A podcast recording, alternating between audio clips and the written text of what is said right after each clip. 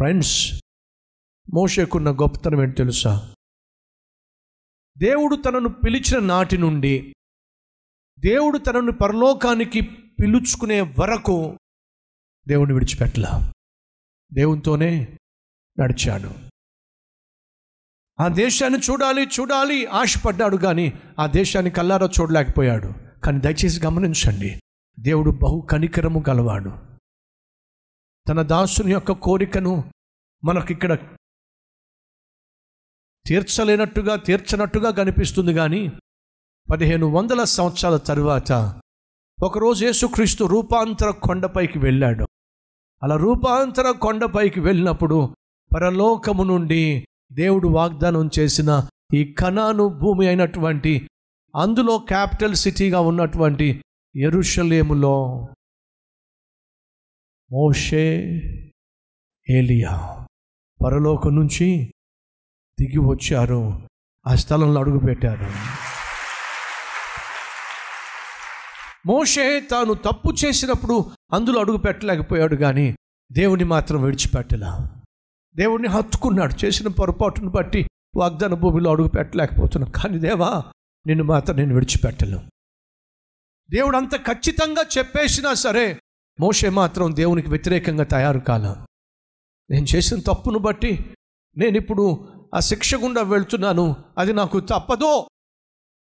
కానీ నా దేవుని మాత్రం నేను విడిచిపెట్టను. సహోదరులు సహోదరులు మనం చేసిన తప్పులను బట్టి వేసిన తప్పటడుగులను బట్టి గతంలో చేసిన పొరపాట్లను బట్టి తప్పుడు నిర్ణయాలను బట్టి మనం ఖచ్చితంగా చేదు అనుభవం గుండా వెళ్ళాల్సి ఉంటుంది. ఈరోజు నువ్వు చేదు అనుభవం గుండా వెళ్తున్నావంటే భయంకరమైనటువంటి పరిస్థితులు గుండా నువ్వు వెళ్తున్నావంటే దానికి కారణం దేవుడు కాదు.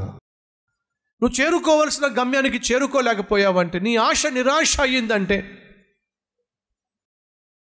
ఈరోజు ఏమీ చేయలేనటువంటి పరిస్థితుల్లో నువ్వు చతికిల పడిపోయి నిస్సహాయ స్థితిలో చేతకాని వాడిగా మిగిలిపోయావంటే దానికి కారణం దేవుడు కాదు. నువ్వు చేసిన తప్పులు. నువ్వు తీసుకున్న రాంగ్ చాయిసెస్ రాంగ్ నిర్ణయాలు. తప్పటు తప్పుడు నిర్ణయాలు ఈరోజు నిన్ను నిస్సహాయ స్థితిలో కూర్చోబెట్టేసినాయి. దానికి నువ్వు దేవుణ్ణి నిందిస్తే ఏం లాభం? దానికి నువ్వు దేవునికి దూరం అయిపోతే ఏం లాభం? ఇంకెప్పుడు కూడా నేను ప్రార్థన చేయను ఇంకెప్పుడు నేను బైబుల్ చదవను ఇంకెప్పుడు మందిరానికి రాను. అసలు దేవుని ఊసే అతను.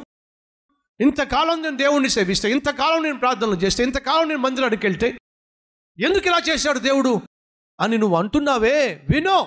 నలభై సంవత్సరాలుగా నేను దేవుణ్ణి వెంబడిస్తే దేవుని మాటకు లోపడకుండా నేను ఇన్ని బాధలు భరిస్తే ఎంతమంది యొక్క క్షోభను భరిస్తే నన్ను దేవుడు వాగ్దాన భూమికి తీసుకుని వెళ్ళడా? అయ్యో కానే కాదు. నిన్ను తీసుకెళ్ళని ఆశపడ్డాడు.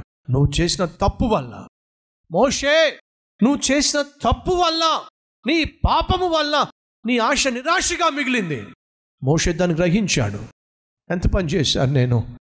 నలభై సంవత్సరాలు తట్టుకున్నాను కదా నలభై సంవత్సరాలు భరించాను కదా.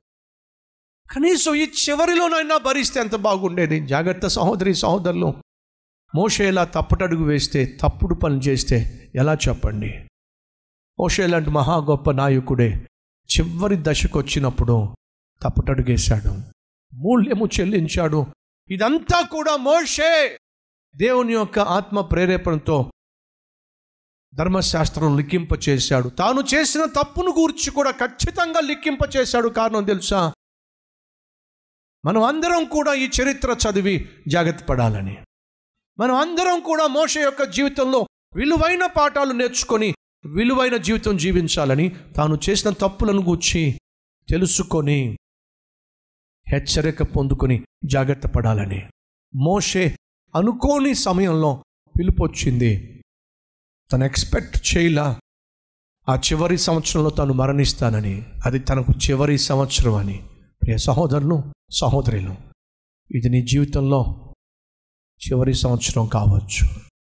చివరి నెల కావచ్చు. చివరి వారము కావచ్చు. చివరి దినము కావచ్చు.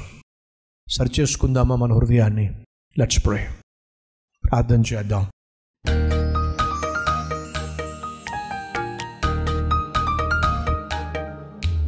పరిశుద్ధుడు అయిన తండ్రి సూటిగా స్పష్టంగా మాట్లాడి.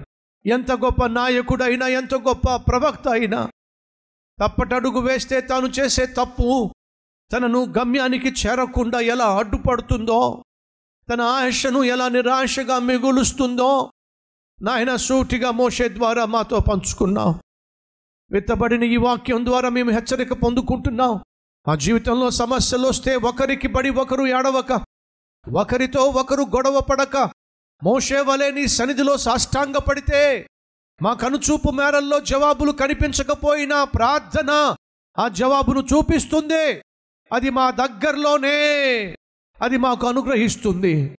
ఈ సత్యమును గ్రహించి నాయన నీ పాద సన్నిధిలోనే మాకున్న ప్రతి అవసరమును నీతో చెప్పుకొనులాగున జవాబును పొందుకొనులాగున సహాయము చేయమని ఏసునామం పేరట వేడుకుంటున్నాము తండ్రి. ఆమెన్.